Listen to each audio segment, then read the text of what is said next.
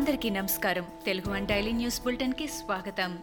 September ఇరవై తొమ్మిది రెండు వేల ఇరవై ఒకటి. ఈనాటి ముఖ్యాంశాలు. ముఖ్యమంత్రి క్యాంపు కార్యాలయంలో సీఎం జగన్ను క్యాన్సర్ వైద్య నిపుణులు పద్మశ్రీ డాక్టర్ నోరి దత్తాత్రేయుడు కలిశారు. రాష్ట్రంలో ప్రజారోగ్య రంగంపై ఇరువురి మధ్య చర్చ జరిగింది. రాష్ట్రంలో ప్రభుత్వాసుపత్రులలో చేపడుతున్న నాడు నేడు వైద్య ఆరోగ్య రంగంలో మౌలిక సదుపాయాల కల్పన నూతన మెడికల్ కాలేజీల నిర్మాణం తదితర అంశాలపై చర్చించారు. ముఖ్యమంత్రి జగన్ రెడ్డికి కులపిచ్చి బాగా ముదిరిపోయిందని టీడీపీ నేత ఎమ్మెల్సీ బుద్దా వెంకన్న విమర్శించారు.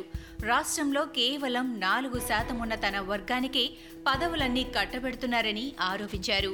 అన్ని వర్గాల ఓట్లతోనే సీఎం అయ్యారనే వాస్తవాన్ని జగన్ విస్మరిస్తున్నారని అన్నారు. టీజేఎస్ చైర్మన్ కోదండరాంపై పోలీసులు అనుచిత వైఖరిపై టీపీసీసీ చీఫ్ రేవంత్ రెడ్డి ఆగ్రహం వ్యక్తం చేశారు.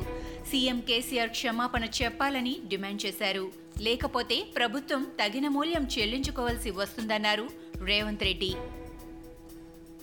వరి వేస్తే ఉరి అని చెబుతున్న కేసీఆర్కు వరి కొనమని ఎవరు చెప్పారు అని బీజేపీ రాష్ట్ర అధ్యక్షుడు బండి సంజయ్ ప్రశ్నించారు. పండించిన ప్రతి గింజ కొంటామన్న కేసీఆర్ ఇప్పుడు నెపాన్ని కేంద్రంపై నెడుతున్నారని మండిపడ్డారు. నా భాషకు గురువు కేసీఆరే. కేసీఆర్ను గద్దె దించేదాకా భాష మార్చుకోనని చెప్పారు బండి సంజయ్.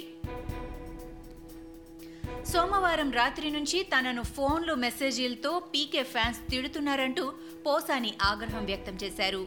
ఫ్యాన్స్తో గ్రూపును పెట్టుకున్నాడు. ఫంక్షన్లకు తన ఫ్యాన్స్ను పంపిస్తున్నాడు.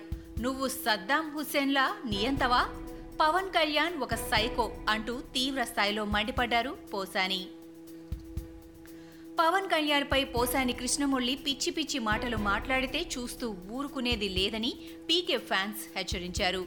పవన్ కళ్యాణ్ సైకో కాదని పోసానికే సైకో అని ఆగ్రహం వ్యక్తం చేశారు.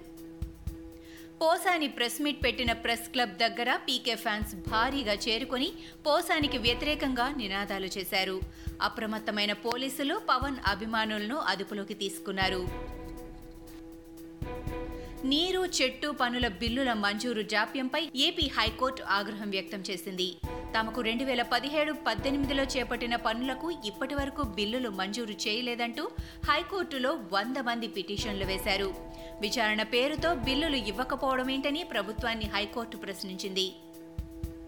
మూసీ పరివాహిక ప్రాంతాల్లో అధికారులు మొదటి ప్రమాద హెచ్చరికను జారీ చేశారు. ప్రజలు అప్రమత్తంగా ఉండాలని సూచించారు. మూసీ వరద ఉధృతితో మూసారాం బాగ్ బ్రిడ్జిపై రాకపోకలు బంద్ చేశారు.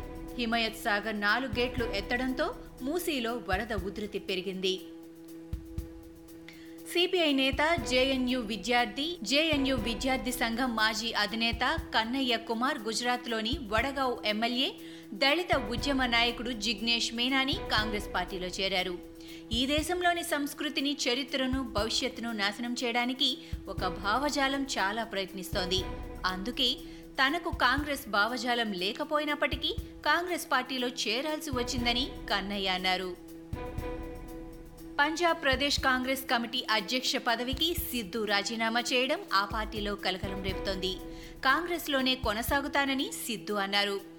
పంజాబ్ ముఖ్యమంత్రి పదవిని ఓ దళితుడు చేపట్టడాన్ని కాంగ్రెస్ నేత సిద్ధు సహించలేకపోతున్నారని ఆమ్ ఆద్మీ పార్టీ విమర్శించింది. ఇవి ఈనాటి ముఖ్యాంశాలు. మరికొన్ని ముఖ్యాంశాలతో మళ్ళీ రేపు కలుద్దాం.